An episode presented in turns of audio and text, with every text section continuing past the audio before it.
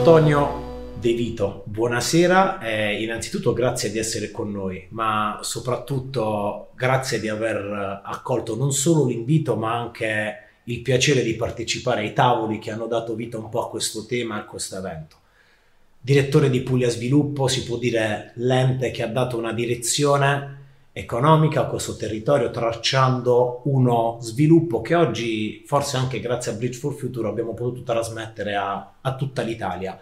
tante avanguardie che hanno parlato e trasmesso idee e messaggi, ma anche tanta avanguardia che qui oggi dalla Puglia e dal mondo poi ha avuto l'opportunità di avere una piccola cassa di risonanza. Mi chiedevo, e probabilmente anche il modo più bello per salutare e chiudere in bellezza questo discorso, è come si può avere una visione che si manifesta in 5-10 anni dopo che quella decisione è stata presa e che inficia non solo sulle aziende ma anche sui territori e sul loro benessere. Individuare un percorso, guardare un orizzonte e tracciare una linea che arrivi lì, perché è complesso e chiaramente le risorse non sono infinite e probabilmente chi oggi riveste il tuo ruolo deve avere quella capacità di intuizione e visione che magari ti chiederei di condividere. Sì, grazie Domingo, grazie per, eh, per questo invito, per la possibilità anche di chiudere forse no? questa bellissima iniziativa che adesso avete messo su e che sicuramente può rappresentare un momento anche di confronto, un momento di analisi, anche per noi un momento di condivisione di temi che in questo momento eh, ci servono anche per migliorare quelle che eh, sono le tematiche che dovremo affrontare sulla prossima programmazione 21-27. Come giustamente dicevi, il nostro è stato un lavoro un po' certosino, è stato un lavoro, voglio dire, anche che ha cercato di ehm, analizzare. Eh, lo abbiamo fatto, è un lavoro datato, è un lavoro quello che mh, oggi porta dei risultati eh, importanti, che nasce in una programmazione lontana, 2000-2006, dove avevamo incominciato a montare su degli strumenti che potevano assecondare eh, questa azione di sviluppo del sistema imprenditoriale, l'avevamo fatto in maniera artigianale. In programmazione 2007-2013 l'abbiamo incominciato a farlo in maniera più strutturale, aver raggiunto 2 miliardi di euro di investimenti eh, ci sembrava un risultato importante, programmazione 14-20 siamo quasi a 6 miliardi di euro, abbiamo quasi triplicato. Questo nasce dal fatto, voglio dire, che mh, abbiamo cercato anche, eh, diciamo, non è un lavoro che è solo, diciamo, frutto della capacità della mia società, della società che dirigo di Puglia Sviluppo, ma è un lavoro di, di contesto. Eh, I tanti stakeholder che operano nel nostro eh, territorio hanno condiviso, hanno sposato con noi, hanno, diciamo, lavorato fianco a fianco per mettere su questa, costruire questa visione e renderla fattibile e perseguibile con gli strumenti. Quindi diciamo è un contesto, quando dico contesto parlo di tutti gli stakeholder, parlo del sistema della scuola, parlo del sistema universitario, parlo del sistema delle, delle associazioni di categoria, parlo dei sindacati, parlo delle istituzioni. Quindi diciamo è un lavoro e quando si programmano queste attività, si pianificano, ci deve essere una condivisione. Se non c'è questa condivisione diventa sempre più problematico riuscire a trasferire sul sistema imprenditoriale, su quei soggetti, in questo momento anche che sono i soggetti finanziari, quell'attenzione per uh, quegli strumenti che noi e quella strumentazione che noi abbiamo posti in essere. Noi abbiamo avuto eh, questa eh, intanto sensibilità, ritengo, che diciamo eh, il, l'istituzione regione ha voluto innanzitutto trasferirci come elemento di riflessione, quella dell'essere inclusivi, ehm, creare strumenti in grado di poter sostenere tutte le realtà imprenditoriali, dal micro al macro, che volevano effettivamente avviare attività di sviluppo e attività di impresa. Quindi siamo stati quanto più inclusivi possibile.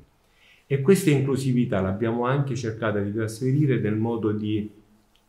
approcciare i nostri sistemi. Cioè noi abbiamo trovato una metodologia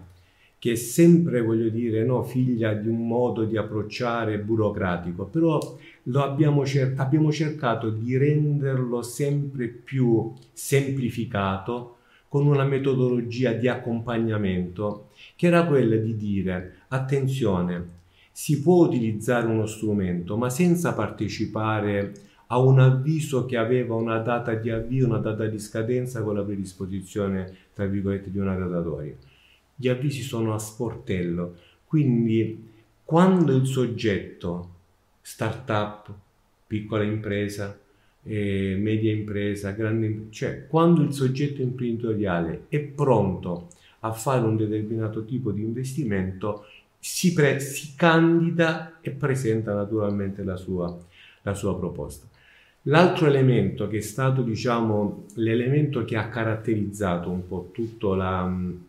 la strumentazione di questo ciclo di programmazione che ormai si sta per concludere perché adesso ci, ci apprestiamo naturalmente a predisporre la nuova programmazione 21-27, è stato quello di alzare sempre di più l'attenzione e l'asticella verso i temi dell'innovazione.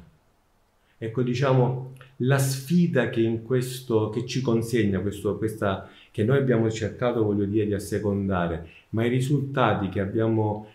uh, tratto da questa esperienza e che questa esperienza ci consegna sono che il sistema delle imprese pugliesi è un sistema non soltanto effervescente, non soltanto resiliente, ma è un sistema che oggi guarda al tema dell'innovazione di prodotto, di processo, con estrema eh, eh, diciamo, eh, attenzione, con grande anche capacità di trasferire questi elementi all'interno della propria organizzazione, perché naturalmente anche questo poi è un passaggio che sarà un passaggio che naturalmente dovremo cercare di affinare ancora di più nel prossimo ciclo ogni intervento di innovazione gioco, forza ha una ricaduta all'interno della propria organizzazione aziendale. E aver, aver portato, aver accompagnato il sistema imprenditoriale pugliese a sviluppare quasi un miliardo e mezzo di investimenti in ricerca industriale e sviluppo eh, sperimentale, penso che sia un risultato importante è un risultato che ha aperto le strade a frontiere nuove. E in questo devo dire la verità, il sistema dell'università e in primis il Politecnico di Bari hanno assecondato in maniera veramente veemente, veramente eh, con grande dovizia, con grande attenzione, con grande sensibilità queste, queste, queste, queste, queste, queste sì, sì, questo processo. Beh, peraltro effettivamente hai toccato un punto che è quello dell'innovazione. Oggi abbiamo compreso che siamo forse tutti start-up di fronte al futuro, perché innovare non basta e abbiamo la necessità di un'evoluzione. Un'evoluzione che, come d'altra parte dicevi, significa trasformare la conoscenza, trasformare il livello di conoscenza all'interno dell'impresa e questo significa che la tecnologia da sola non basta. Serve una cultura della transizione digitale che rende effettivamente sostenibile il processo di innovazione. Eh, le cifre di cui abbiamo parlato, di cui hai parlato, sono cifre importanti che forse a volte passano magari in secondo piano, ma che sono sicuramente un fattore in quello che è stato il processo, non vorrei dire solo di emancipazione, ma anche di sviluppo. E probabilmente se oggi abbiamo delle eccellenze perché qualcuno ha sviluppato, come tu hai detto, metodi e modalità anche differenti, perché probabilmente eh, quello che tu raccontavi ha un fattore comune, il concetto della vocazione. Ogni territorio è fatto di risorse, ma anche di modi, di usi e di costumi che forse avete ben interpretato e adattato al, al tessuto. Il, la domanda che quindi ti faccio, che è un'altra domanda tutt'altro che semplice, è oggi alle porte di questo futuro nel quale si pianificano cifre ancora più grandi, ancora più audaci a supporto del benessere che verrà in questo angolo di terra che cosa stiamo cercando, quali sono le nuove visioni, ma soprattutto se dovessimo cercare di sintetizzare in qualche pillola per quelle che sono le start-up di domani, che non sono solo Newco, ma magari anche imprese che vogliono venire qui o imprese che da qui vogliono guardare al mondo. Quali sono i fattori che faranno la differenza e che creeranno un vantaggio competitivo tale da adattarci meglio a questo futuro che arriva?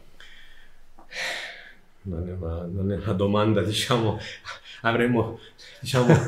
diciamo, il, il, tempo diciamo, di, una, di, una, di, una, riflessione sarebbe diciamo, di gran lunga superiore perché diciamo, hai toccato dei temi che effettivamente eh, necessitano diciamo, di, di, un approfondimento eh, veramente significativo e importante. Allora, intanto, ehm, eh, il nostro contesto regionale era un contesto che cinque anni fa era la regione in termini di presenze di start-up innovative, eravamo la penultima regione in Italia. E abbiamo messo su anche lì no, eh, degli strumenti che oggi hanno portato la Puglia a, a, da essere la penultima regione in Italia, oggi siamo la settima. Ma non l'abbiamo fatto perché adesso eh, focalizzare l'attenzione eh, sul discorso delle start-up è cool, diciamo, è oggi diciamo, un elemento no, che incontra no, eh, tante, tanta attenzione anche diciamo, sui social, su altri, su altri ambiti eh, di, di comunicazione. No, l'abbiamo fatto perché? Perché siamo convinti di una cosa, intanto le start-up innovative oggi possono essere gli anticorpi che possono e ci possono consentire di affrontare il virus, non solo quello della pandemia, ma il virus che attanaglia l'Italia, che è quello della crescita zero. Cioè oggi le start-up innovative possono innanzitutto favorire quel processo di transizione digitale a cui facevi riferimento. Noi oggi abbiamo due sfide epocali che sono la transizione digitale e la transizione verde e circolare, che necessariamente avranno degli effetti, delle ripercussioni su un altro tipo di transizione, quella sociale e quella economica. E il, um, il, il, l'era che stiamo vivendo, no, quest'epoca, è un'epoca, voglio dire, che sta vivendo dei cambiamenti così repentini, così veloci, che effettivamente oggi ci consegnano, anche alla luce, voglio dire, di un'accelerazione che il Covid, l'esperienza del Covid ci ha dato, che diciamo sempre di più porterà le imprese a dover eh, non soltanto affrontare la sfida di un cambio culturale e manageriale all'interno delle proprie realtà, ma cercare come adeguare il proprio modello di business cercando, voglio dire, di utilizzare al meglio in maniera produttiva e, e diciamo, tra virgolette, anche eh, fattiva i, i, cambiamenti che le innovazioni andranno naturalmente a produrre. E io forse sarò, diciamo, rispetto a questi cambiamenti così repentini. Farò, farò, parte, voglio dire, dell'ultima categoria che ha capito che cosa significa il termine offline, eh, no? online. online. Il futuro ormai sarà on life. Il futuro sarà on life. E, ehm, quindi diciamo tutti questi investimenti eh, così significativi, quelli ti, a cui facevo riferimento prima, anche in ricerca, sicuramente avranno delle ripercussioni su grandi cambiamenti anche di quelle che saranno le categorie di lavoratori e delle competenze di quelle aziende in questo momento oh, necessitano per inserire all'interno delle proprie realtà. E quindi si pone un tema di come eh, assecondare queste esigenze, di come favorire e come diciamo mettere nelle condizioni queste realtà di poter diciamo adeguare e aggiornare continuamente i livelli delle competenze dei propri organici, come riuscire a ehm, attirare è come riuscire a trasferire, come riuscire a mettere nelle condizioni queste realtà, che sono realtà anche il più delle volte di aziende familiari, ma di continuare, voglio dire, di avere, di intravedere una possibilità di crescita, ma consentendo a queste realtà di poter utilizzare e inserire all'interno delle proprie realtà figure manageriali, figure tecniche. Certo. Diciamo, Questi temi sono temi talmente diciamo, rilevanti, il tema dell'open innovation non ho diciamo, di tanto abusato, però è un tema che effettivamente ci deve mettere nelle condizioni di dire ma tu realtà di piccola e media dimensione come puoi oggi avviare una forma di collaborazione con una startup utilizzando i nuovi saperi e i nuovi modelli di business che una startup che è flessibile può ah. trasferire all'interno della tua organizzazione. E, e io penso, voglio dire, che eh, il tema dei prossimi anni sarà quello eh, di affrontare il tema della questione meridionale in, tema, in, diciamo, in un'ottica completamente diversa rispetto a quella diciamo, che era il tema della questione meridionale 60 anni fa. Oggi diciamo, dobbiamo cambiare il linguaggio e secondo me il tema non è